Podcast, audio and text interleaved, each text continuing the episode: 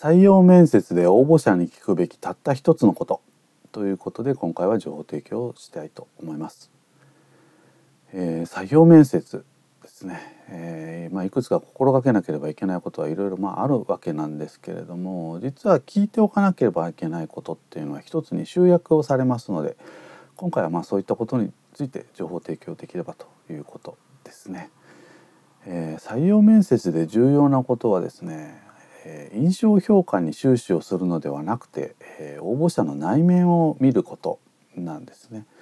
ですので、え、話が上手でこう印象の良い応募者の方っていうのは当然こういらっしゃるとは思うんですけれどもそれがあ、ね、内面から溢れ出ているものではなくってただ外見的にですね、えーまあ、話がうまくて印象がいいなというようなことで評価をしてしまう。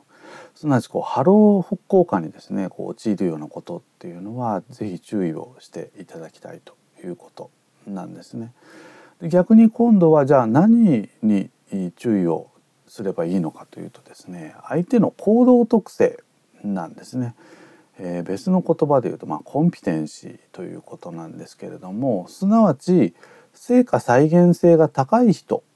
っていうところに着目をしてですね是非評価をして採用をしていただきたいということなんですね。成果再現性っていうのは何かというとですね例えば過去の行動からあ今回当社に来た時にですね同じ成果を上げられる可能性確率が、まあ、高い人を採用するということなんです。すなわち採用面接で応募者に聞くべきたった一つのことっていうのは何かっていうと過去の行動事実なんですね。ですからこの行動事実をストーリーで語ってもらいこれを地道に収集をしていくというのがこの採用面接においてとても重要なポイントということになります。ですので質問をあらかじめ準備をしておく必要がありますということですね。ですから応募者にできる限り同じ質問をしていくことによってですね評価ができるということなんですね。えー、オープン質問で投げかけてクローズ質問でまあ深掘りをする、うん、ということなんですけれどもすなわちこのオープン質問相手が考えなければ答えられない質問をいかにこちらで、えー、準備ができるかということがまあポイントになってきますということですね。例えばね、えー、ちょっとまあ例をご紹介をさせていただければと思いますけれども、え、これまでで一番大変だったプロジェクト管理について教えてください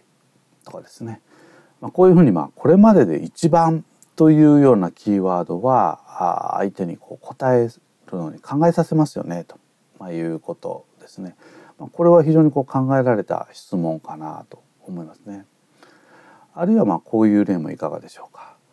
仕事が一番大変だった時の自己管理についての経験を教えてくださいということなんですね。まあ、このセルフマネジメントっていうのも一つこれキーワードになってこようかと思いますけれどもねやっぱこう大変な時にま克服をした経験というのもですね、え相手の成果再現性を確認をしていくための一つのポイントに、えなってこようかと思いますので、まあ、こういう質問もまあるかなと思いますね。大切なのはですね、まあ、今2つ例を挙げましたけどもあの決して例にとらわれることなくねえー、皆様が一番こう効果的ではないかなという質問をご自身なりに考えて、ねえー、発していくことかなと思いますね。これもあの最初から完璧なものっていうのは決してできるわけではありませんのでねあのぜひ何度かやりながらあファインチューニングをこうしていただけるといいかなと思います。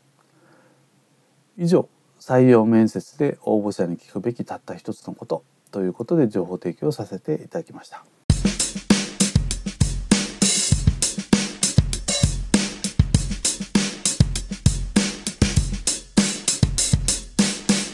Oh, thank you.